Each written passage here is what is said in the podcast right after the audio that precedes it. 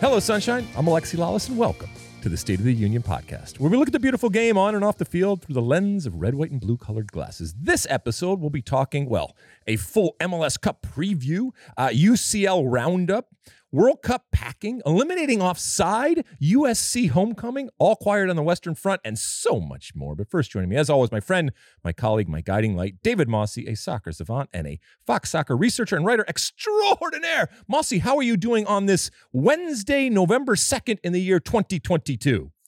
I am doing well, and I want to begin today's show by wishing a happy birthday to our former producer, uh, Frances Silva. Although she's married now, so it's Frances something else. But um, we'll always consider her Frances Silva. yes, uh, Happy birthday, Fran. Yeah, She does. She does. She does wonderful things. Fran Arth- Arthur for the uh, record there. Uh, she does wonderful things and has for a long time. You know, we we uh, we've talked about her o- over the years, and she's she was with us, then she was not with us, and now she's back with us, and uh, we are better for it. So happy birthday to her. Uh, did you watch anything interesting? no. As I as I told you, I'm in a bit of a holding pattern now. Right. Uh, but you, it sounds like might have. I something. did. I did watch the uh, new All, All Quiet on the Western Front, um, which is on Netflix. It's uh, it, it's a German film uh, in German, and then you can subtitle it or you can dub it depending on what you want. I actually watched the dub version, which was pretty good actually. Um, and you know, as is the case. As technology advances, the ability to make things more and more realistic advances, right?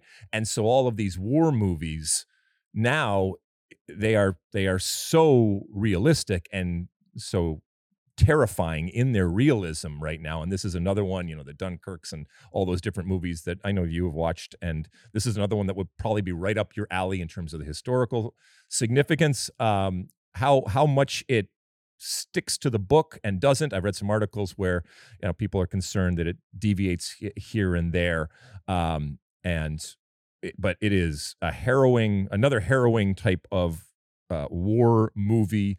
And again, the cinematography is incredible, and the way that the war is depicted is incredible in its, you know, just brutal and devastating uh, physical and emotional and psychological effects on the uh, soldiers and everybody involved. But it's it's mostly out on the on the battlefield almost entirely, and it's very very well done. Uh, it's not the greatest war movie I've ever seen, but it's uh, it, it was it, it, kept my attention for the the two and a half hours I think uh, that it ultimately was. So maybe you check that out. I know you're on a, a holding pattern. I do have uh, the last episodes ever of Atlanta. Uh, that's going to be my final TV engagement Okay. pre Qatar. So that's coming up. Um, so looking forward to that. Uh, this is the final season, and we've only got a couple of episodes left. All right. Well, as we mentioned earlier in this week, uh, we are we are in the midst of MLS Cup week, and there's all sorts of festivities, and obviously it's in our hometown here in Los Angeles. So, ready to light the scandal? Let's do it. All right. Well, let's start off with a a little deeper MLS final MLS Cup preview than earlier in the week. As we know, LAFC hosting the Philadelphia Union 4 p.m. Eastern Time on Big Fox. All of us will be out there uh, at the bank downtown in Los Angeles, a sold out stadium for uh, what promises to be, you know, a hopefully a very entertaining and interesting game between what is not, I even think, arguably at this point, the two best teams in Major League Soccer. And as we said before, the two uh, uh, number one seeds, if you will, finally facing off against each other after almost a 20 year span where that has not happened. So delectable on the surface and so many different things uh, to talk about. We talked a little bit about this, but I want to get a little bit more into it because all finals in I, guess all sports come to be defined right and framed as such. And this one i think rightfully so is going to be about what philadelphia is and what lafc is and that juxtaposition between the two and how differently they approach their soccer on the field and their philosophy off the field of uh, of the club. And so the whole David and Goliath, in this case, LAFC being uh, the uh, Goliath, and obviously Philadelphia being David, the elites versus the working class, if you will, Philadelphia punching above their weight, the little engine that could, and LAFC, that shiny super club paid for uh, with incredible celebrity ownership and high spending, style over substance, all that kind of stuff. That is going to be how it is going to be framed. And uh, as we found out this week that the Philadelphia Union are leaning into that heavily uh, in an effort to gain any possible advantage. Uh, general thoughts on is that the framing and is that a fair framing? Uh, I think it's a fair framing, and I actually put together a graphic today that is going to air on our pregame show on Saturday that you're going to be talking over uh, exactly that, comparing how many homegrowns each team has, how many designated players, what their payroll is. And yeah, the differences are stark. I am trying to ascertain whether Cristian Tello counts as a designated player. Believe it or not, that's proven more difficult than I imagined. Uh, I'm putting a lot of faith in Tom Bogert because it's an article of his that I ultimately going with uh, to determine well, yes a, or no. He's a smart man. I would I would have no problem trusting him. So, uh, but yeah, in terms of the payroll, I mean, LAFC's is twice as. I don't want to give away the graphic we're going to air on, but yeah, and and Philadelphia well, no, has twice listen, as many if, homegrown if, players. Listen, so. if people listens to the if people listen to this show, okay, if they take the time to subscribe to our show, we should be able to give them a little peek behind the scenes. And I think we do. I think, you know, we're not giving away what's going to happen on the show, but if you are loyal subscribers and listeners and watchers to this show, you do get a peek behind the curtain, and that's a good thing. That's one of the benefits of being part of the State of the Union. So that's uh, uh that's good. Um, I, I mentioned that uh, Philadelphia is leaning into you know the little engine that could, right? So much so that their uh, social media folks this week pulled out a clip from uh, they have receipts, I think the kids call them, of me mid-season. I don't know when it was uh, in the middle of the season talking about probably a May or so, right? Talking about the Philadelphia Union, and in this clip, I uh, I, I say that they are not a great team yet. Well, we know in this day and age, all it takes is you know someone to say something critical of somebody else, and it can be weaponized and used. And that's what uh, the Philadelphia Union have done. They, they tweeted it out and said, This was a bad take, but it's not your worst take yet. And this only tells me that they are desperate and that I'm living in their head uh, among many, many teams and people out there right now. So this warms the cockles of my uh, redheaded heart to uh, see that the Philadelphia Union are having to resort to this tactic to motivate themselves. And the check, check is hopefully in the mail for yet another team that I am being used to motivate. I saw the clip, and it was from our post game show after a game against NYCFC in late June, in which uh, their trainer, Paul Rushing, uh, infamously came on the field and mixed it up with the NYCFC players. And it was after that game, I believe Rob Stone asked you about NYCFC in Philadelphia. Which one of these teams is a true MLS Cup contender? And you said NYCFC, yes, Philadelphia, not so much. And I think they're they're making a lot of hay out of that. As as they should. And if I was in their position, I would do the exact same thing. And so you can't really laminate a a, uh, a clip like this, but uh, you know, for those that uh, uh, know the receipts that have been kept from a Cincinnati perspective and others out there, you know, get in line. Uh, I did hear from a Phillies fan on Twitter because you might recall I said Astros in five, and that's no longer possible. What the are they at Phillies now? are playing much better than I expected in this series. They're up It's a Philadelphia so. year, Mossy. Yeah, it's a Philadelphia it's, uh, year. So we'll see how it goes. Uh, they have, I, I, think, as we record this on Wednesday, the Philadelphia Union have made their way across the country to get ready. I will say though, in terms of the soccer that the two teams actually played this season Philadelphia is not any underdog. They were a no. juggernaut and and scored goals for fun and finished with a much better goal difference than LAFC, the same amount of points. So I understand the framing in terms of the general manner in which the two franchises operate, how the rosters were constructed, but just in terms of on the field watching them play this season, this to me is a clash of heavyweights. It it is. However, I do feel that LAFC from a from a depth perspective perspective may have a little bit more in the tank and certainly more to go to. And look, I, I don't know if if Bale is a liability even at this point, but it's still you have Bale sitting. Uh, uh, I think we don't know, but sitting on the bench this week, and it's not a bad substitute to have. And Chiellini, we know he starts, he doesn't start. It doesn't really change the uh, the outcome. Yeah, the two injury questions would be Chiellini, and you know they're not sure about Segura either, so it might be Ibeagha. And then with Philadelphia, obviously Bedoya, who I don't think is going to try again. I expect it to be Jack McGlynn, who, by the way, would be the second um, youngest starter in MLS Cup history, behind only Aidan Morris a couple years ago with Columbus. McGlynn would actually surpass Landon Donovan from 2001.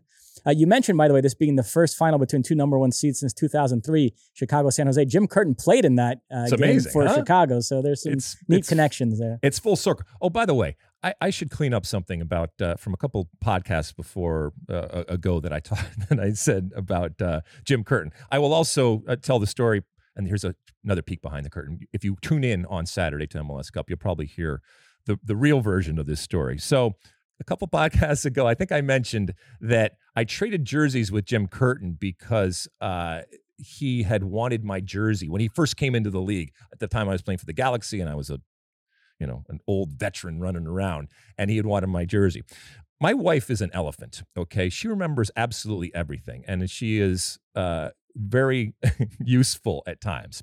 And so she has reminded me that that was not the case. Actually, what ended up happening was Jim Curtin came into the league. And for those that don't know Jim Curtin, uh, he looks much more clean cut than he did when he came to the league. When he came into the league, he had a much more froey, big, bushy hairdo and stuff like that. And my wife immediately fell in love with this player that she was being forced to watch as I was, you know, watching games and stuff like that. And she's, who's that kid? And I, I love him and, and all this kind of stuff. And so in knowing that my wife was such a big Jim Curtin fan, right when he burst on the scene, at the end of the game where the Los Angeles Galaxy was playing against the uh, Chicago Fire, I actually went up to Jim Curtin and asked for his jersey in order to give it to the love of my life, my wife, who had obviously fallen head over heels for this young uh, Jim Curtin as a player. So that is evidently the story. And I, in my egotistical way that I do, thought that he had wanted my jersey, and it's actually the complete opposite. Although, for all we know, his wife might be a fan of yours. She we may don't be. know that. She may be. There are wives out there, I'm sure, somewhere out there that are fans uh, of me. But listen, Jim Curtin uh, against Steve Cherundolo, we have we have talked and we will continue to talk about how good both of these guys have been in very, very different ways and in very, very different circumstances and scenarios that they have coached under. But both of them have obviously uh, been successful. The only reason, again, that it's happening in Los Angeles is because the Los Angeles uh, LAFC have in the course of the season won more games than uh, Philadelphia, and that is the first tiebreaker when it comes to um, Major League Soccer. And that's what they're going to continue to do. Uh, how do you see this ultimately playing out on the field? You had something, I can see your face. You had, you had something to say. No, no, you mentioned in your opening uh, USC homecoming. I'm wondering when you're going to get to that element of. Uh... Well, uh, because later on in the show, my friend, but good tease there. All right, we do have uh, something where uh, a friend of ours is talking about the uh, MLS Cup oh, final and a USC homecoming. So I'm, I am going to save that, but we're not giving anything away in that USC homecoming and a USC game is happening at the exact same time that the uh, MLS Cup is happening. So that's so MLS. All right, on the field, ultimately, how do you think this plays out? Eileen Union. Do you really? Yes. Why? Just because you love the little engine that could, and you know everybody's against us, and it's uh, you know us against the world, and come on. I just think it's their year. Really? Yeah. Okay. I listen uh, to to your point the union, and they've actually said this, they don't look at themselves as un- underdogs in any, by any stretch of the imagination, other than I would think, you know, the playing at home, there is a significant advantage. Um, in this case, I'm still going to go with uh, with with LAFC. The wonderful thing is, Mossy, that you know we, we did the uh, calculation this morning of the 26 MLS Cups, 13 different MLS teams have won MLS Cup. All right. And we know that this is a league that is built from a system perspective on competitive balance and parity out there. And they have gotten that, they have achieved that relative to most every other league in the world, where you have your haves and the have nots. And once again, on Saturday night, we are going to have the 14th, yet another team that has never won an MLS Cup. Both of these coming at it in very, very different ways. I am going to stick with my prediction of LAFC, a 3 1 prediction in that it's 2 to 1 down the end. Philadelphia is just pouring on the pressure and risking, and therefore that space in the back opens up. They get that third kind of uh, open net goal, if you will, from a hockey reference, uh, and it ends up three to one. Uh, one stat in your favor is that it's been since 2012 that the higher seed has hosted MLS Cup. So we've had 10 such MLS Cups. And the only outright victory by a visitor was 2015 Portland at Columbus. There were two others on penalties Seattle, Toronto 2016, NYCFC last year against Portland. But yeah, I mean, home field advantage does matter in these games. It did, and keep in mind that that Portland, uh, that's the Valeri one where he picked off the, uh, the the ball at the very beginning there, if I'm not mistaken. So something crazy happened in that, and you know, barring something crazy, which certainly can happen, um, it's going to be uh, it's going to be a, uh, a fun night. we're all going to be out there. We will all be on site for this game, uh, and that includes uh, Kyndra de St. Aubin and Stu Holden, and obviously John Strong and Rodolfo Landeros and uh, Marisa Dew, everybody behind the scenes. Am I missing anybody there? I think that's that's everybody. So we will be we will be doing that game. And all right, so do you have a do you have a score prediction? Because I gave my score prediction, so you should do that. I'll go two one Philadelphia. Two one Philadelphia. All right. Cool, cool. Uh, anything else in terms of uh, of the pre uh, the preview for this uh, this game? Uh, no, that's it. Can't Okay. wait. All right, before we uh, move on to some uh, Champions League, uh, also congratulations are in order to Hany Mukhtar from uh, Nashville SC, the MLS MVP uh, for 2022. Certainly, uh, uh, well worth the votes that he got. Um, as we know, I did not vote for him ultimately because of my calculation, but I have no problem with uh, Mukhtar being uh, the MLS MVP. You? I don't. Uh, I do want to say I saw that MLS put out a best 11 for this season today, and it is an absolute joke. Not that any of the players aren't great, Okay. but the formation, it's basically three defenders and then eight attacking players. Why? Why? and- Why don't you like to play attacking soccer? Why? You know. Listen, I've Why? always said with these best 11s, um, you can take some liberties with positions, but you can't be completely farcical about it. It still has to be some semblance of a team. Uh, France football a couple years years ago put together an all-time best 11 in soccer history, and they had Pele and Maradona as wingbacks. so th- there are instances where you you cross a line to me. Are you looking at yeah. it right now? So let's go here. So uh, Andre Blake in goal. All right. Okay. You don't have a problem with that, right? yeah. You don't want two goalkeepers, right? No, it's okay. fine. One goalkeeper is good for you. All right. So the back three that you're all up in arms about is uh, Kai Wagner uh, on the left hand side, no problem, right? Uh, Jacob Glesnes, both from Philadelphia Union, and then and then Walker Zimmerman, right? Yeah. So those are your three in the back. If you were playing at a three in the back, if you're so inclined, you okay with that? You're okay. So now we go to the quote unquote midfield, right? Gazdag, Mukhtar, Driussi, and Acosta. Not a lot of defense being played there, right? So you better have the ball a lot, okay? Uh, so you have any problems with the with the players there or the personnel uh, or the uh, Again, it's not all of those players are great, but I'm just saying it's it's a ridiculous lineup construction, and then there's still three more Wait, forwards. on.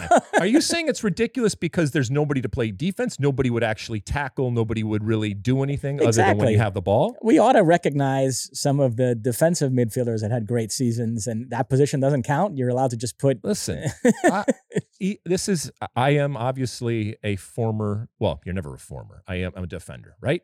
I see the beauty and the value to it, but I'll be the first person to tell you there's a reason why people buy tickets. There's a reason why people to tune in, and it's not for good defenders. It's not for good defending. And those out there that right now that are in their cars or, or listening and they're screaming, yelling, going, "Yeah, it is. You don't know what you're talking about." No. And if it is, you are a complete anomaly out there. The vast, vast, vast majority tune in because of attacking soccer, because of goal scorers, because of creative types of players. I get that. It's why they get all the money. It's why they get all the attention. It's why, in many cases, they get all the girls. Okay, I'm okay with that. That's that's that's not a problem. So celebrating that and overloading an MLS All Star team with the people that do what is the most difficult part of the game. I'm okay with that, but you're not. And then up top, you have Carlos Vela, uh, Brandon Vazquez, and uh, Jesus Ferreira. You okay There with that? Are you okay with that? Yeah, I mean, all the players are Okay, all the players you're okay. best but, eleven but you wanted players. some un, unsung Tyler Adams and Golo Kante type of uh, player there to balance it out, so that you could actually play a game of soccer and have hopes of being successful in your uh, in your MLS best eleven. Is that what you're saying? All right. Well, we can't have everything in life, Mossy. Um, all right. Now, should we move on to uh, Champions League? Yes. Okay, where do you want to start here? The games both on Tuesday and today, Wednesday, uh, that we are recording here. Obviously, we can go back to Tuesday. The group stage is in the books. Yes, it is. Uh, match day six. We'll go in order here. We'll begin on Tuesday. Uh, Porto beat Atletico Madrid two to one. Couple of things here. Uh, with this result, Atletico finished fourth in the group, so they're out of Europe altogether. They Didn't even drop down to Europa League. So Diego Simeone uh, catching all sorts of heat for that because that, this is an embarrassing showing for Right. Atletico Madrid in the Champions League this season. Porto, meanwhile, pipped Club Bruges for first place in this group. Bruges advanced in second place. Uh, one of the Porto goals scored by Mehdi Taremi, who is an Iranian international. I'll give Eric all the credit. He was talking about him on the radio, and I do want to highlight him here. He is a very good player who leads the line for Porto. He's scored five goals in the Champions League this season. He's been a prolific player for them for the last couple of years. He scored 20 league goals last season, which was second in the Portuguese league behind only Darwin Nunez. And so he's a player that the U.S. is going to have to contend with at this World Cup. Also has a pretty good international scoring record. So as we've talked about, if the U.S. isn't sorted defensively there in that back line, it's not just Harry Kane. You've also got a striker here that can do some damage. All right. Well, and remind me though, so Atletico is not in either any in any any tournament right now, right? Correct. So they will be able to focus all of their attention on losing uh, the La Liga title, right? yeah. I mean, it would one thing if it was if it was they're they're at let's see they're at 23 points right now. Okay, so they're already eight points behind Barcelona, nine points behind Real Madrid. So even one or two isn't even a possibility now, despite how rested they are going to be. All right. Well, uh, bring it on then. You know, bring on uh, Iran, bring on Taremi and uh, and his entire Iranian team. Uh, also on Tuesday, Liverpool beat Napoli 2 0 at Anfield. Mo Salah and Darwin Nunez in the second half. Now, it needed to have been a bigger victory for them to overtake Napoli for first place in the group. They didn't achieve that. So uh, these teams advanced Napoli 1, Liverpool 2. But still, morale boosting victory for at this point. If Liverpool wins, it's a it's good, right? I mean, you're not going to cry over the fact that it wasn't comprehensive or they didn't score more goals or anything like that, given especially the way the last couple of weeks have gone uh, for, for Liverpool. Yeah, weirdly, they've beaten City and beat Napoli, which has been maybe the most informed team in all of Europe, and they've lost to the likes of Leeds United and Nottingham Forest. So it's been a bit of a head scratcher for them the last yeah, couple of weeks. But we've seen teams that, are, that look completely different in their international games relative to their you know domestic campaign. I will say, even though Napoli lost, Kvaratskhelia uh, Rory Smith wrote a piece about him recently, and you know I sat down to watch this game just for him. In the first ten minutes, he nutmegs Trent Alexander Arnold right? twice. I mean, he is that that guy is so much fun to watch. Uh, but all the drama on Tuesday really was in Group D because you went into it with all four teams still alive for a knockout stage berths, and in both games, the home team was up one 0 at the break, and then the away team scored twice in the second half and won. So we'll start with Marseille Tottenham. Uh, Marseille up 1 0, then Lenglet equalized early in the second half. And, and with a draw, Tottenham were already going through, but then Pierre Højbjerg scored on a counterattack virtually the last kick of the game. And that goal gave Tottenham first place in the group, which could be important. We'll see what the huge, matchups end up being. Huge goal. Great goal, by the way. He just he, he got rid of it and hit it off the post there and, and uh, you know, sends them to the win. And that is huge. Although uh, they, they did not leave the game unscathed. Yes, um, this has been a bit of a theme, unfortunately. If you've been following games the last few weeks, players getting injured and putting their World Cup participation in jeopardy. Heung-min Son had to come off um, with a head injury. Looks like he's gonna have to have surgery. It's a fracture in his eye. Um, so yeah, he's obviously a major doubt now for the World Cup, which would be a terrible blow for South Korea. And you know, he's such a likable player that you know you'd hate to see that. We saw uh, De Bruyne last year with this type of injury, right? Uh, I think it, uh, if, I'm not mistaken, Sean is telling us that it took 19 days for him to come back. So this is this is this is going for the Euros. Uh, this is going to be very very close. Uh, the, I guess the only it's that's not a good thing, no matter what. But it's not a an extremity obviously that you are using so you know who knows maybe we see him in a shield or something like that uh, uh you know a world cup without someone like son for from a practical perspective for uh, for South Korea, that is a big, big problem. But just from a, a, neutral's perspective, not having the best players like Son is in the world, that sucks. And so, but again, and you know, Mossy, I pulled up this. Uh, there's a bunch of sites now that are kind of populating every single day as these injuries uh, go through. And we know we just mentioned Son. Um, obviously, we've talked about uh, you know players for Argentina, uh, Dybala with a quadricep injury, uh, Di Maria, uh, these types of players, Lo Celso, Lukaku now for a while with his hamstring.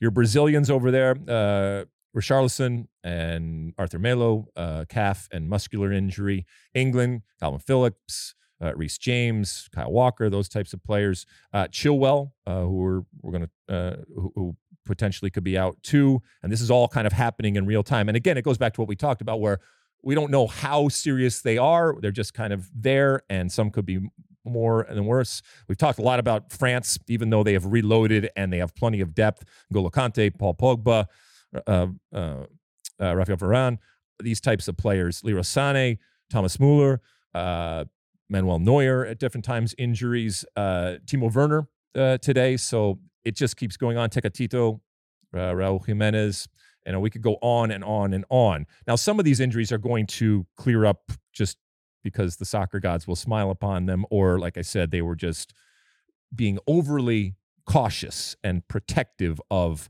not shattering their opportunity to play in a World Cup. Uh, now, just to wrap up, so the other match in, in that group, Sporting versus Eintracht Frankfurt, Sporting with a 1 0 lead at the break. Uh, Eintracht Frankfurt scored twice in the second half. They take it 2 1. So the Europa League winners from last season advanced second in that group. One other Tuesday match I do want to mention uh, Rangers lost to Ajax 3 1. James Sands and Malik Tillman both started. So shout out to Rangers. Uh, lost all six games and minus 20 goal difference two goals scored 22 against yeah uh, but they're but they're champions league players mossy but they play in the champions league but they're at the they're at the high level of playing at the champions league so they must be better than insert player here or insert player there um, moving on to Wednesday, uh, early Real Madrid hammered Celtic 5 1, and they needed to win this game to top the group, which they did. Uh, big news here is Karim Benzema came on in the second half of this game. We talked in our last podcast about players kind of milking injuries so they wouldn't risk getting re aggravated and potentially missing the World Cup. Benzema in the last few days in the Madrid media started to get a lot of heat over that. And so all of a sudden it turns out, oh, he's fine. And he came back for this game. He said, I, think I get away with this. I think nobody's going to say anything. And it's like, well, you're Karim Benzema. So yes, people are going to say something. And then sheepishly say, okay, I'm fine. I'll, I'll I'll, I'll, go run around a little bit. But yeah, uh, Valverde, by the way, with another incredible strike. I mean, it's like every game now. it's nuts. Uh, Vinicius scored as well. Modric and Rodrigo from the penalty spot. Asensio. So Real Madrid had a bit of a party. And like I said, they had to win that game because Leipzig hammered uh, Shakhtar 4 0. That meant Leipzig advance. And also, it put pressure on Real Madrid. Had Real Madrid not won their game, Leipzig would have topped the group, but instead, Leipzig goes through in second. As you mentioned, Timo Werner, though, did get injured in that game. So we'll see what that status is for him. That's important for Leipzig and also for Germany. What else? What um, else? In uh, Chelsea's group, they beat Dinamo Zagreb uh, two to one. Uh, as you mentioned, Chilwell got injured, so that was the uh, sour note there. But Raheem Sterling and Denis Zakaria scored the Chelsea goals. Pulisic came on for Sterling late, a little Seven brief cameo. You know, you know? just cameo. So listen, you know, just we're giving him little doses here or there as he as he prepares mentally and physically for you know bigger fish to fry in uh, Doha. Uh, Milan uh, hammered Salzburg 4 0, the other match in that group, so they advance uh, in second place. Olivier Giroud with two of the goals. Uh, Stefano Pioli, I continue to say, is one of the most underrated managers. Uh, he's gotten AC Milan back in Serie A, where they're winning Serie A titles, and now he's got him in the knockout stages of the Champions League. He continues to do a really solid job there. Um, really, the most interesting aspect of Wednesday was this battle between Benfica and PSG for first place in this group. Both teams had already clinched knockout stage berths, but uh, it was pretty incredible because going into it, they were level on points. And the head to head had canceled out because both PSG Benfica games had finished 1 1. So uh, PSG had a healthy goal difference advantage. They were away to Juventus. Benfica was away to Maccabi Haifa. So you figured the only way, given the goal difference, realistically, Benfica could top them is by gaining more points than them. And so once PSG uh, were beating Juventus 2 1 in the second half. I thought, oh, well, Benfica are out of luck. But then Benfica poured on a bunch of goals late, beat Maccabi Haifa 6 1. That leveled the overall goal difference, and Benfica takes first place on more away goals scored. The, the clincher was João Mario in stoppage time. We had to go to about the seventh tiebreaker if you go through the list, but Benfica got it. They topped the group. PSG it was, a, it was finished in second. It was crazy. And, you know, the, um, the folks over there at uh, Paramount, which is where you know we stream and watch it from they have the Golazo show, and it was it was incredible just to see them going back and forth and back and forth. And well, they they could you need two more goals, and then they got and then they only need one more goal, and it's coming, it's coming, and going back and forth. Oh, it was it was uh, it was fun. It was fun. Uh, it was against an American, right? In goal. Uh, I just want to make sure that yes. Uh, so an American did have a big impact in the Champions League, and Josh Cohen again, but he played in the he played in the Champions by League. conceding those six Champions League player. By conceding those six, he relegates Messi, Mbappe, and oh Neymar to pot two in oh the knockout. We're going to talk more about American goalkeepers later on in the show. All right, what yeah. else, Mossy? Uh, uh, so what are we at? Where are we at now? So oh, by the way, Gio got the start, right?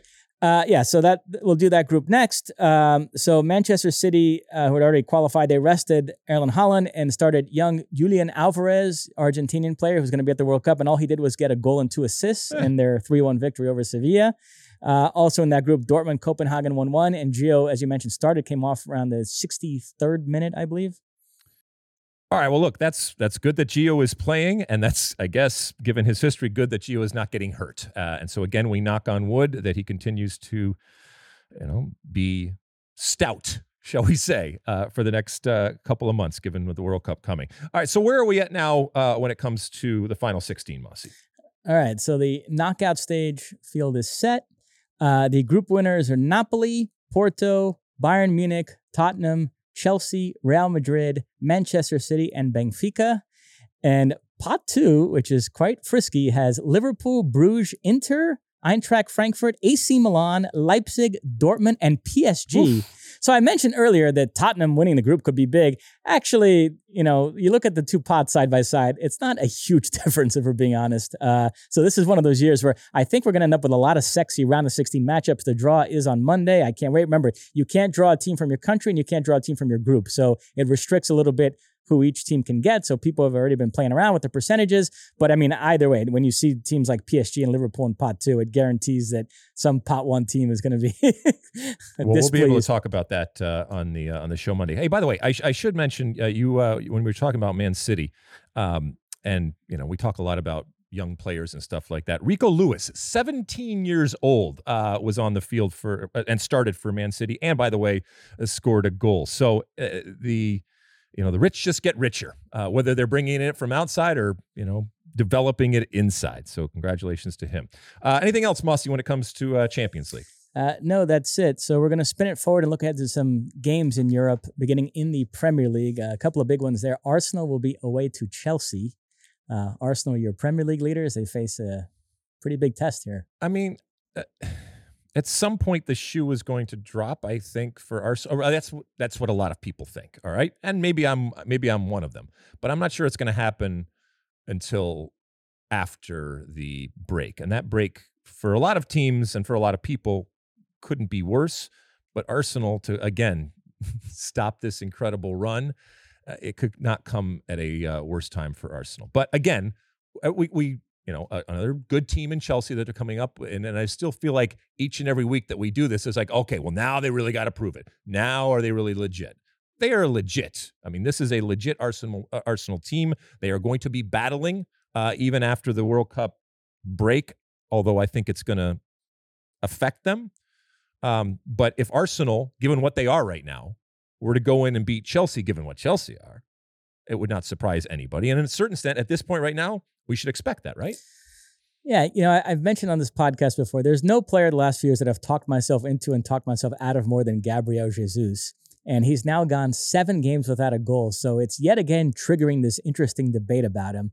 Now, the analytics crowd is rushing in to defend him and pointing out that statistically, other than goals, he's everything else his numbers are bonkers including numbers that you would never equate with a center forward and stuff like recoveries and tackles. And jonathan liew who's this excellent writer for the guardian uh, wrote a piece uh, in the past few days uh, lavishing praise on gabriel jesus and saying that people still don't appreciate uh, what, what a great player he is. And on top of all those qualities I just mentioned, just the more esoteric stuff of making players around him better, and his energy is contagious, and he's brought a winning mentality to Arsenal. And Jonathan Liew had this great line about Gabriel Jesus. He's really a ball winning midfielder at heart who, who plays a little striker on the side to make some extra money. That's how he framed him all as a player. I mean, if you, you're, you're, getting away with it in that you're winning, in the same way that we talked about Pefok uh, last uh, last show, right there. You know, you go through a streak where you're not scoring and you're supposed to score. People are going to say something, except if your team continues to win and continues to do well. But again, you're taking it out of that circumstance and putting it into a national team. I know he's going to Brazil, which is a very different situation than coming to the U.S., but still, it doesn't always translate. It just, I, I get all that. I get what Jonathan Liew is saying. I get what all the analytics folks are saying, but I just can't help but think, man, if this guy with all the other attributes he brings was like 10% more clinical in front of goal, we'd be talking about a Ballon d'Or candidate instead of just the very good player he is, but not a superstar. And you don't think he'll ever develop that 10%. He is what he is. Yeah, I mean, at this point. Okay. Well, that's a shame. I, I believe in him because, you know, I believe in the good in people and I believe that people can improve, Mossy. You believe in Jesus. I do. I believe in it all. All right. I believe in positive thinking uh, and, you know, sunny days and warmth and kindness and love and talent that can be nurtured. So it's going to happen in Doha for your guy. So the other big game in England, Tottenham will host Liverpool. Liverpool, as we've talked about, uh, did beat City. They beat Napoli. So in the bigger games, they still kind of show up. Um, so we'll see if that applies here.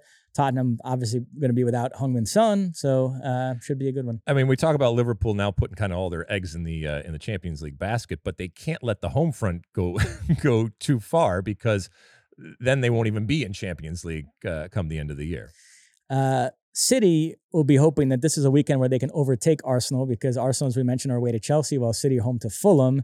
Uh, that means uh, Tim Ream having to contend with Erling Haaland. Oof, boy. well, look, if there ever was an opportunity for the you know the Tim Ream brigade out there, and, and there's there's a lot of them out there, and I, I even would consider myself at times one of them. I but I do understand and I will defend when it comes to someone like Tim Ream, uh, Greg Berhalter's decision. Having said that, if he were to have you know a stellar game, which is not beyond him because that's kind of what he has done certainly this year, which is why all of this this uh, uh, this conversation is around whether he is going to be named. By the way, next uh, week on the uh, 9th, when Greg Berhalter announces those 26 players, I, I don't foresee him being in that 26, but you know, another stellar performance against arguably the best team featuring arguably the best player, that would uh, be a nice little feather in his cap, and yet another reminder to Greg Berhalter and the, like I said, the brigade, the brigade out there would get even more uh, loud and vociferous in their support of Tim Ream being one of the 26. Uh, and then Leeds Bournemouth, which I'll say this about Leeds. Um, you can't give it back now. Exactly, exactly, Mike. Because that's what everybody's thinking, including Jesse Marsch. You know, uh, he's he's thinking we can't undo all of the good that that we had last week, um, and you know he will guard against it, playing at home. Because I think there was a sentiment and this feeling that that was a turning point from them in that this team that had been playing well but wasn't getting the results now played well and was rewarded in the results. And so, you know, I, if you're a glass half full, you're saying this is where we kick on and we use that confidence that we got from going and beating Liverpool last week. But if you come back the next week and you lose at home to Bournemouth, that is a big problem. And you're right back where you started in terms of the pressure and the chirping out there with regards to Jesse Marsch's future. Uh, in Italy, there's a top of the table clash this weekend. Napoli will be away to Atalanta. We, we've talked plenty about Napoli, um, amazing what they're doing, but I do want to give Atalanta some love. They continue to be one of the great stories in European football the last few years. They have a manager I love in Gasperini, who's been there since 2016. They've finished in the top four four different times uh, during his reign. They're in second place this season, only one loss in 12 games. They've made it to the knockout stages of the Champions League a couple times under him. So they continue to punch above their weight. Ademola Lookman's found a nice home there. He's doing well. So this should be a good one. Looking they cycle through game. players. They've you know made changes and all that kind of stuff. So yeah, all right, good. Uh, we don't we don't give a lot of Atalanta love out here. No, yeah. Um, in Germany, uh, is this the weekend that Bayern Munich finally overtake Union Berlin? Bayern will be away to Hertha Berlin, while Union Berlin are away to Leverkusen. As we talked about in our last pod, Pefok, zero goals in his last eight games, only one in the last 12. So hopefully he can get going again. Uh, he may indeed get going, uh, but I do think that this is this is the moment where they overtake him. So this is the changing of the guard that is kind of expected to come at some point uh, Leverkusen, by the way, now managed by Xabi Alonso, recently took over. Another one of these great former players getting a shot.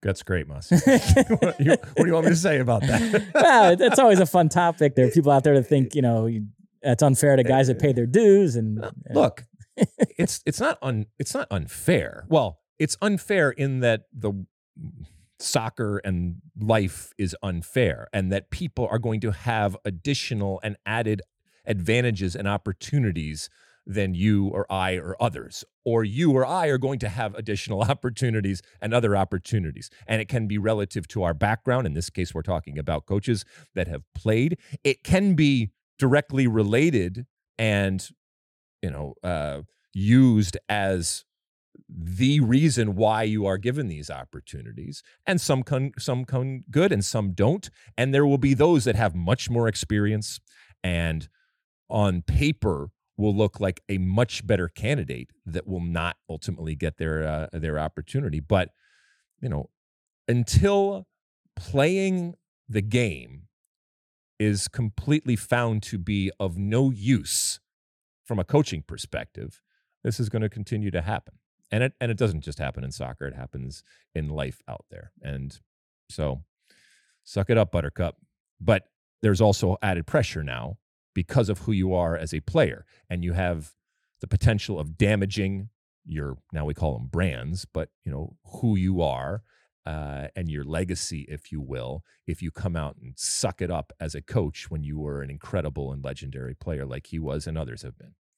Uh, and we'll end in Spain, uh, where Real Madrid go into this weekend one point up on Barcelona. Barcelona home to Almeria. Real Madrid away to Rayo Vallecano.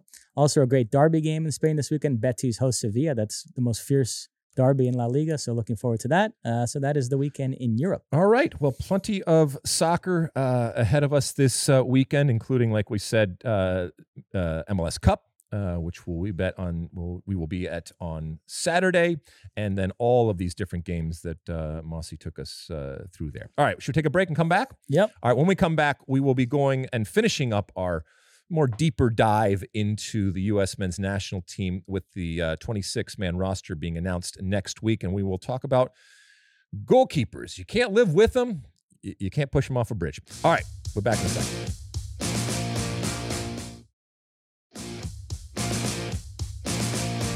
All right, welcome back. And uh, as we have been going through uh, the last couple of weeks, a little bit of a deep dive into some of the players and the positions, we finally get to the uh, goalkeeping position, a necessary evil when it comes to goalkeepers, but they will save your ass. And we have certainly had times in the past from a U.S. men's national team perspective in World Cups where having a good goalkeeper has gotten us point or kept us in games or in the case of Tim Howard, for example, um, come up with a, a, historic performance even in a uh, in a loss. So here are the men in our group right now that we think are are potentially going to be uh, part of the what we think is going to be three goalkeepers. Keep in mind again, it's 26 players in the roster here. I haven't heard any team say that they are going to go with four goalkeepers. I still think it's going to be three, uh, and you know that I don't think that that's crazy. All right.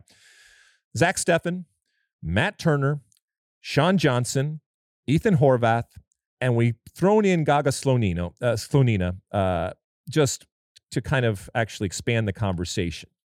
All right, Mossy.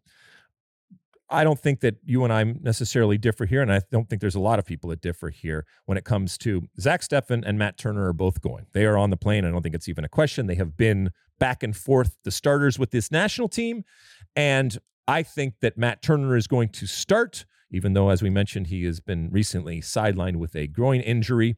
Um, but I do think that ultimately he is going to be the starter. So, any any problems with Matt Turner or Zack Steffen? No, I, I oh, do. What? What? What? Uh, I think Matt Turner should definitely be the starter. You think Matt Turner should definitely be the starter. Just about every U.S. fan I talk to thinks the same. I do wonder if Greg Berhalter, do you think 100% he's on that page? No, I don't think 100% at all. I, I think that he has a soft spot in his heart for Zack Steffen. I think that he, you know, he he follows his own path. And like we said last show, it's not that he doesn't hear what is going on, but almost hearing a differing opinion can almost, you know, bolster your belief that you are making the right decision. Look, I don't think that between Sean, uh, between Zack Steffen and Matt Turner, there is that great a difference. Other than I think Matt Turner is a better shot stopper. Okay, Zack Steffen may indeed be better with his feet, but I think he risks more, and I don't think he is as good a shot stopper. We have know we know about the injuries that Zack Steffen has had over the last couple of years, but if everything is equal and everybody is healthy, eh, when I talk about the equality there, I, it would not surprise me in the least if Greg Berhalter turns to a guy that he just seems to favor in Zack Steffen, in particular because of the way that he plays. And I do think that Greg Berhalter not only wants to be successful in the World Cup, but how he is successful is actually important to him. And implementing the, the system that he has, you know, tried over the last over this cycle to implement, I think is important to him. And having players out there that play in the way that he has set out I think if to the extent that he can facilitate that, he's going to go with the players that he thinks is going to do it. And I do think that he thinks Zack Steffen is better uh, suited to doing that. Uh, Steffen this season's been playing fairly regularly for Middlesbrough in the championship. His form has been kind of up and down. Well, Turner, we know there's been a lot of talk about his inactivity. I will say we're taping this on a Wednesday. Uh, this podcast drops on Thursday. Tomorrow, Arsenal have a Europa League game. I have not seen what his status is for that. Uh, you would hope that he'd be able to play in this game. Arsenal then have a League Cup game the following week against Brighton. If he were to play in these two games, it would be six starts for Arsenal this season, and then the two he made for the U.S. in the September mm-hmm. window. Eight games that's not so bad. Uh, you know, for all the talk about his supposed inactivity, uh, just to put that in perspective by using uh, another CONCACAF team, um, Keylor Navas hasn't played for PSG since May.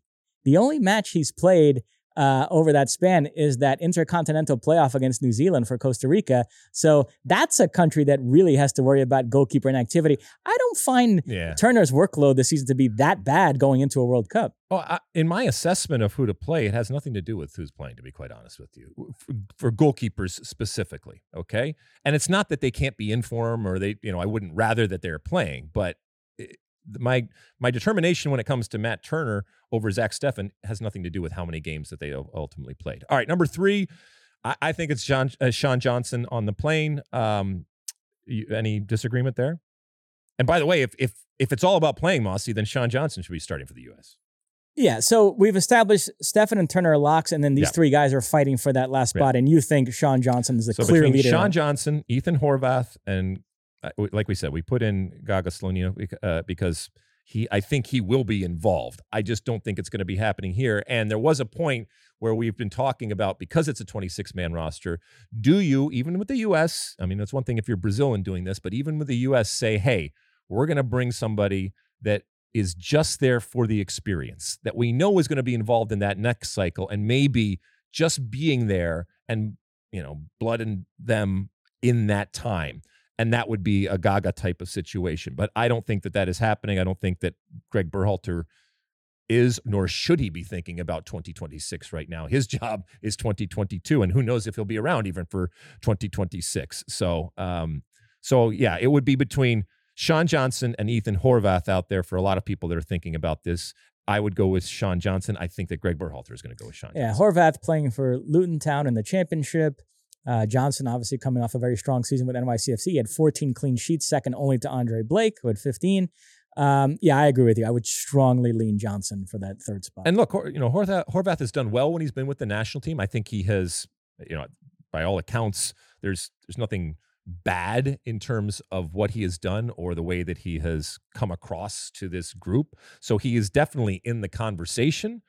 But I just think that, and also you know, Sean Johnson's been around 33. He would be maybe even the oldest player on the team um, when it comes to this team that's very, very young. But if if you ever talk to Sean Johnson, uh, he has this incredibly calm demeanor, uh, very mature in the way that he thinks about the game, the way that he thinks about life.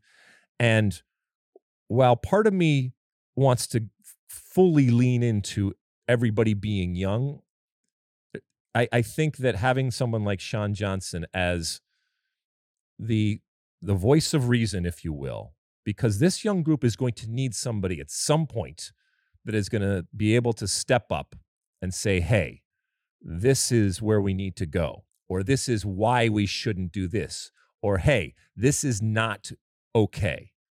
And I think that Sean Johnson can be that voice of reason um, and maturity that this team has very little of. Uh, and then you don't think the Gaga thing is going to happen, right? No. Okay. Well, we put it in there anyway, just to make it a little more more uh, more interesting. All right. Anything else uh, goalkeeper wise, Mossy? That is it. Well, let me ask you one thing. We we remember in history the incredible uh, game that uh, that Tim Howard had. Do you think that at some point, whoever is in goal ultimately here is going to have one of those games?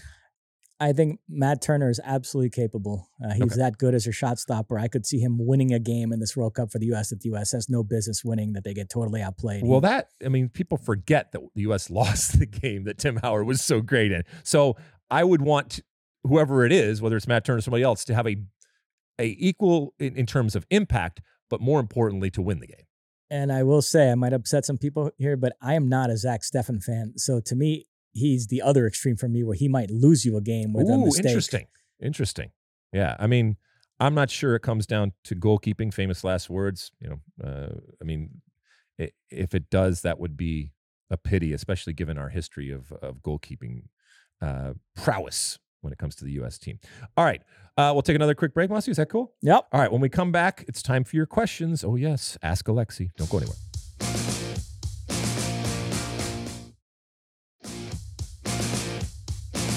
Okay, we're back, and it's time for uh, Ask Alexi. That time in the show when uh, you send in your questions, and you can do it either over the social media platforms out there. And keep in mind that our handles are SOTU with Alexi on all the different platforms out there. And you can use that hashtag Ask Alexi if you want, or you can call into our State of the Union podcast hotline, which is 657 549 2297. I think we got some voicemail and some Twitter questions, right, Mossy?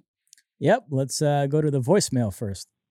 Hi, Alexis and David. This is Miguel from Washington, D.C. I have a couple questions for your podcast. First, do you see viable or realistic to get rid of the offside rule? In my view, it saves no real purpose. If it were to be eliminated, it will increase the goal counts, which we all love. Uh, the only thing I think that defenders will have to be more alert, more active, more proactive. But I think I think that will be a good initiative. Do you see any problems with that? And second, do you know what the holdup to, is to consolidate CONMEBOL and CONCACAF? I think it will increase the revenue by expanding their respective markets. Not to mention it will make both more competitive.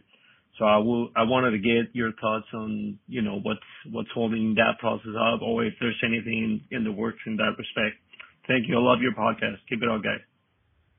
Okay. Uh, thank you, Miguel from uh, DC. Okay. So this is a, an evergreen type of suggestion. And look, uh, on the surface, people would say, oh, what are you doing? It's, that's impossible, right? Uh, at, at, Miguel's suggestion of eliminating offside. First off, um, that has been submitted many, many times uh, over many, many years uh, as a possible change. And on the surface, it absolutely looks like that it would encourage more scoring and um, take away something that we know is controversial at different times uh, in terms of how it is refereed. But um, it's one thing in theory, it's another thing in practice. And we know because at times either you have seen it or participated in it where you've played smaller sided games without, uh, without offside. It fundamentally changes the game. And it would be one thing if it fundamentally changed the game, uh, taking away offside in the game, if it fundamentally changed it for the better.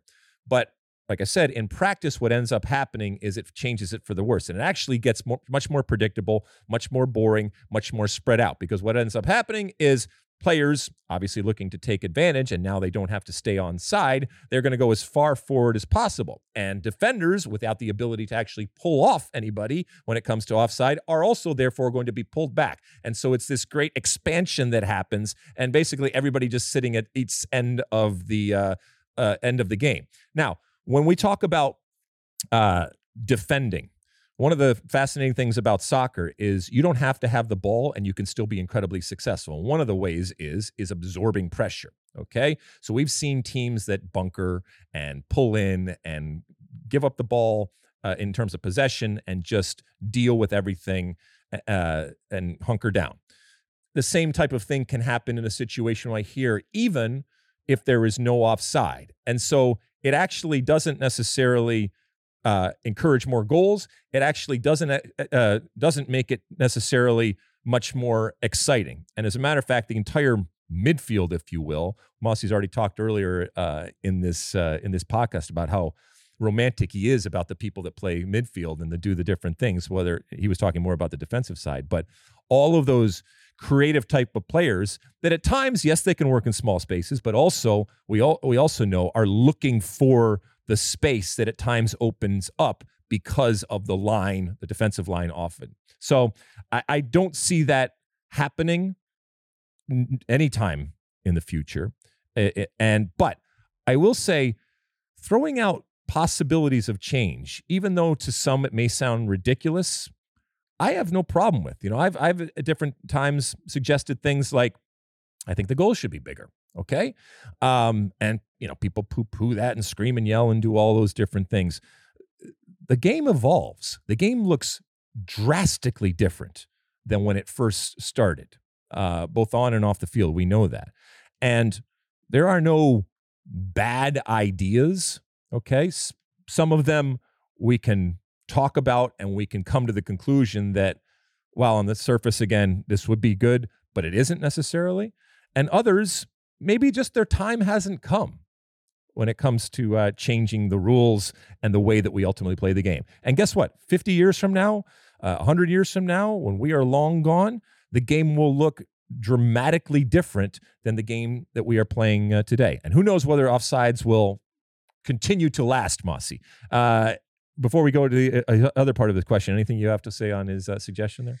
Well, first off, I'm all for it. I've talked about it on this podcast. I would love if that tournament we had in 2016, the Centenario, became the norm. Uh, instead of having Copa Americas and Gold Cups, we just had one big tournament of the Americas every four years, and that was. Oh, you're talking the about the, world's- CONCACAF CONMEBOL uh, thing.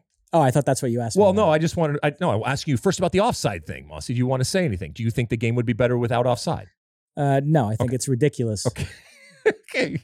Well, I mean, in, in all seriousness, uh, I've never been privy to these games, but supposedly IFAB they have experimented with it, and they said it, it looked ridiculous. Yeah, uh, it just so- doesn't work uh, in the way. All right. So anyway, he also Miguel also wanted to know whether there was a possibility of Concacaf and CONMEBOL merging, and if so, is that even happening? Yeah, like I said, I'd be for it. I guess the issue is you have all these smaller CONCACAF nations It who, is. Um, But you're an elitist, and you know you. you yeah, we, we we sometimes tend to think of CONCACAF as just the U.S. and Mexico and Canada now, Exactly. but you have all these other uh, smaller countries that would be left behind, and so CONCACAF has to, you know, they're trying to grow the game in their region, and so uh, that that's the stumbling block. While I do recognize that there comes a time when you have to do what is right for yourself, and so if you're talking about the United States and Mexico and CONCACAF, we all know that at times they are playing against inferior competition that doesn't do us any good, although it does the opposition that you're playing a world of good.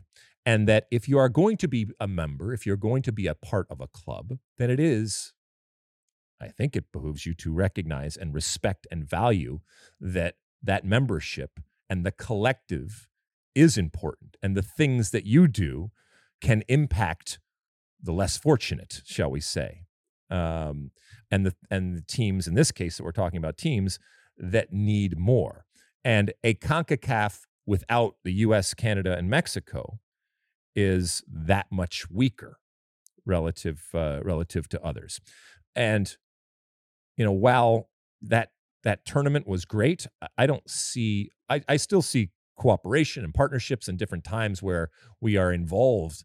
I don't see a coming together of Concacaf and uh, and CONMEBOL anytime soon. And if you talk to Victor Montagliani, who's very very clear about his responsibility to everybody, he knows we got the big dogs in Concacaf, and he has to make sure that he is servicing them to a certain extent because they drive a lot, including a lot of money but all boats have to rise and that i think is his mandate and that it anything that is done rel- relative to th- from CONCACAF has to be with an eye of all of the 40 plus members benefiting from it as opposed to just a few so good call there uh, miguel from uh, dc I appreciate it uh, what else do we got Mossy? Got a twitter question Uh, yes. Uh, Eric uh, underscore vblog asking about the MLS Cup um, and the US USC homecoming. How crazy is it going to be outside of Banc of California when that final ends?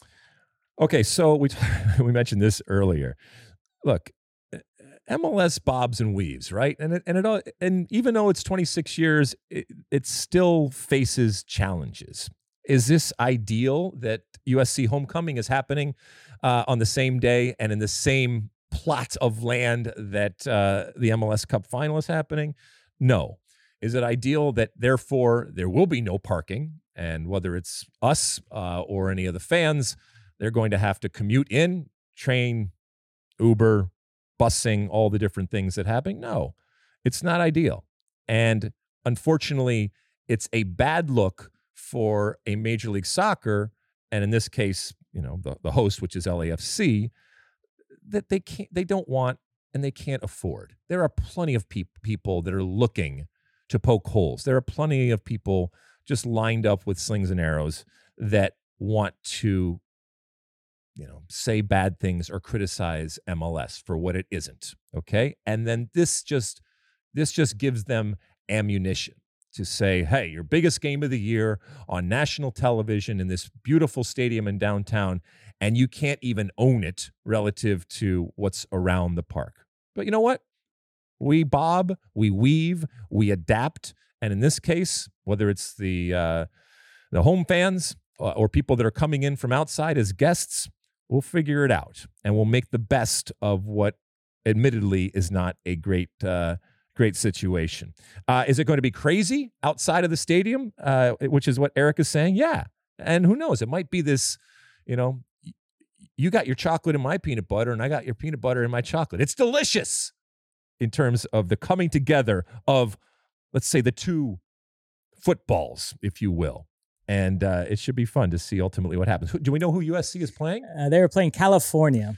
Wow, they're playing California. Uh, two other college football games okay. I'd like to highlight okay. this upcoming weekend. Uh, Tennessee, who were just named number one in the first edition of the uh, college football playoff rankings, uh, they are at Georgia. That is an absolutely massive game. Our producer Sean Sullivan will be tuning into that one.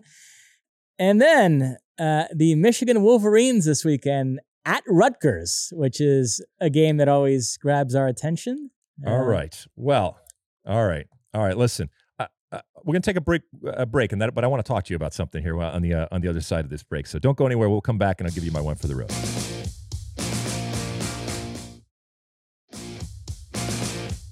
All right, we're back, and when we uh, when we left you, uh, Mossy, you were explaining to me uh, about the situation where the Wolverines of Michigan are we? Are they going to the Scarlet Knights, or are the Scarlet Knights coming to uh, Ann Arbor? Uh, they are at Rutgers, which is a good thing to get away from that tunnel for a Piscataway coming at you. Yeah, right. Um, okay, well, with that in mind, uh, you know our good friend uh, Rob Stone. He was in uh, he was in Ann Arbor uh, last couple of weeks. I can't remember, and he wanted me to give you something. Okay, because he knows how big of a uh, Wolverine fan you are. So I don't know if we can get a picture of this, but here, here we go. Here, so all right. So he evidently went out to the uh, Wolverines uh, hockey game. All right. So this this is a sweater, as the hockey people call it. There we go. There we go. I don't know whose it is, number 12. We'll get Rob to give you more information, but he wanted to give this to you yesterday on the lot, but uh, there you go. That is fantastic. I, I love this gift. Uh, so I will thank Rob the next time I see him. Yeah, I saw Rob at Yost Arena, it's called. Jenny yes. Taft, too, uh, yes. uh, showing off her skills. Uh, Michigan hockey, by the way, uh, number one in the country right now. They have a freshman, Adam Fantilli, who is the Erling Haaland of college hockey. The kid is a cheat code. Uh, so, no, this is a terrific gift.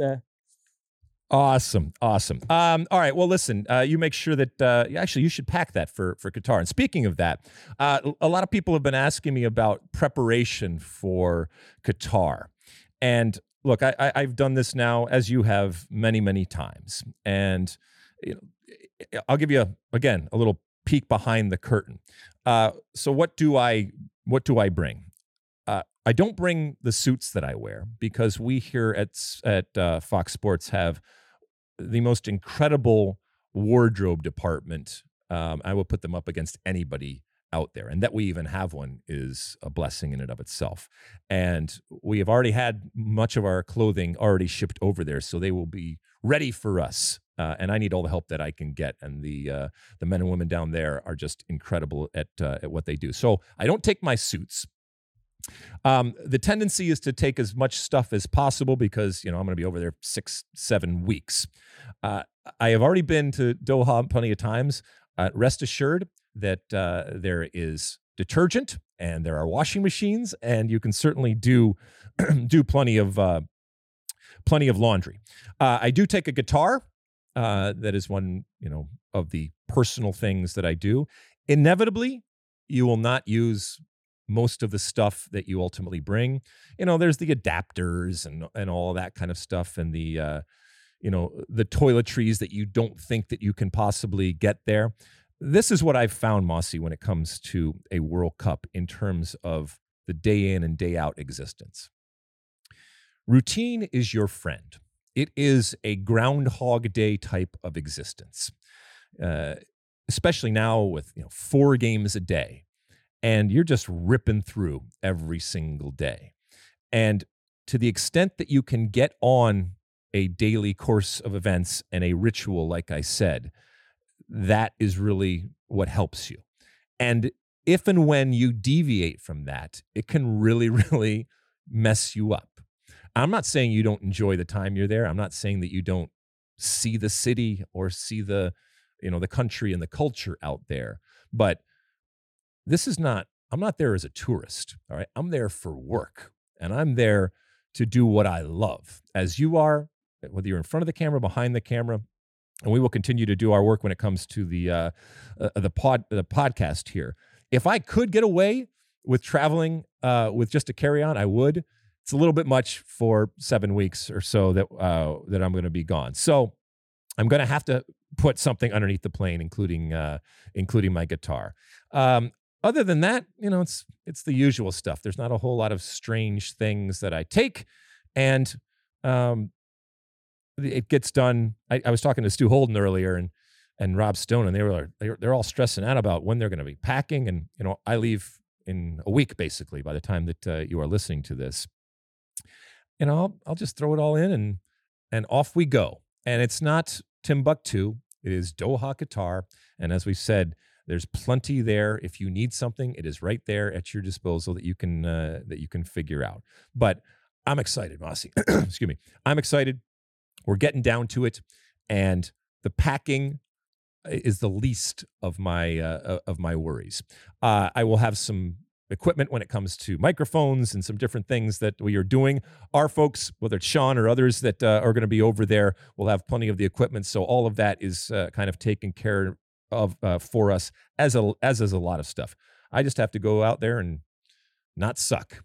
You know, a challenge, but I'm up to it. What about you? Have you started packing? No. I I don't leave till the 14th. But you know, uh, do you have an idea of what you're going to bring?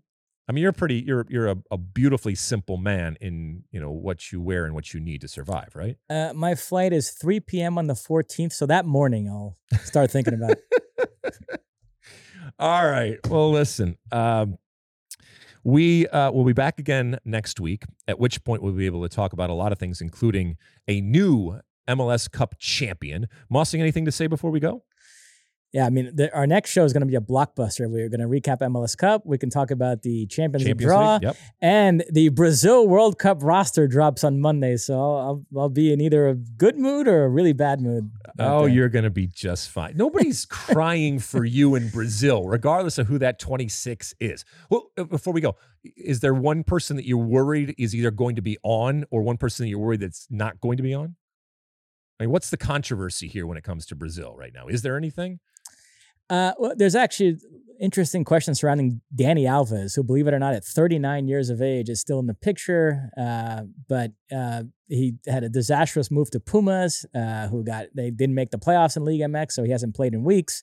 So there's a lot of questions surrounding him. So that's kind of one of the things I'm looking at. No, elsewhere, I think Tite has the right idea. I like the guys he's been calling the last few squad lists. I've been happy with. So um, you know, I don't think it's going to be overly stressful, but you okay. know, we'll see. Well, Crimea River, uh, it's going to be good. And as we mentioned again, uh, on the 9th, uh, November 9th, uh, Greg Berhalter will announce his 26. And there will be the usual wringing of hands and consternation, uh, but that's a good thing because it means we got a lot of different options out there. All right, we'll talk to you again next week. And until then, and as always, size the day.